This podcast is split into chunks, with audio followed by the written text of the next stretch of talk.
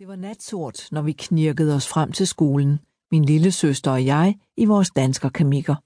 Jeg har en tilbagevendende drøm, hvor jeg bevæger mig svævende hen over jorden, med fornemmelsen af at kunne bevæge mig i et uanstrengt glid. Det var sådan, det var at gå i kamikker.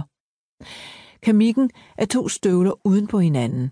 En inderstøvle, der har blødt og varmt hundeskin med pelsen indad, og en yderstøvle af sæl. Imellem de to støvler ligger et lag tørt sommergræs, som man skifter, når det er fladt eller fugtigt. Jeg stak mine nøgne fødder ned i den bløde hundepels og gik ud i sneen, og det føltes som at gå på bare tær. Jeg kunne mærke en hver ujævnhed under mine fødder, og samtidig var jeg helt beskyttet. Det var minus 20 grader, og jeg gik på bare tær og frøs ikke spor. Der var ikke mange af mine klassekammerater, der brugte kamikker. Dels var de dyre og forsyet, dels var de bestemt ikke på mode. De andre i min klasse var smarte på en sej måde, med de rigtige partisantørklæder, striktrøjer med brede striber i orange og brun, kassebukser, der gik ned over skoene og slæbte gennem sneen. Jeg var ikke med på moden. Jeg var barn af forældre, der troede på det fornuftige, naturlige liv, og det indebar fornuftig og naturlig påklædning.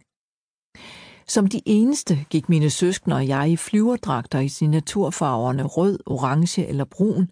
Min mor syede selv hundepels på hættekanten. Det var det allerbedste. Mine kammerater gik i tynde vaterede jakker og flade støvler eller gummisko.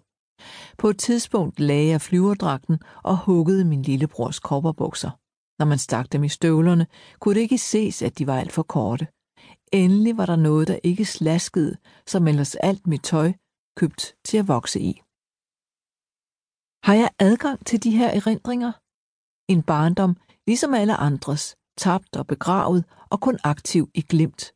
Billeder, som efterhånden er så faste, at jeg ikke mere ved, om jeg egentlig husker selve det, der skete, eller om billederne har tilpasset sig, er blevet til en slags skabeloner, jeg hiver frem, når nogen spørger mig om, hvordan det var. Jo mere jeg prøver, jo mere mærker jeg, at det gør ondt at gå derind, at der også ligger en beskyttelse i, at det blev lukket af.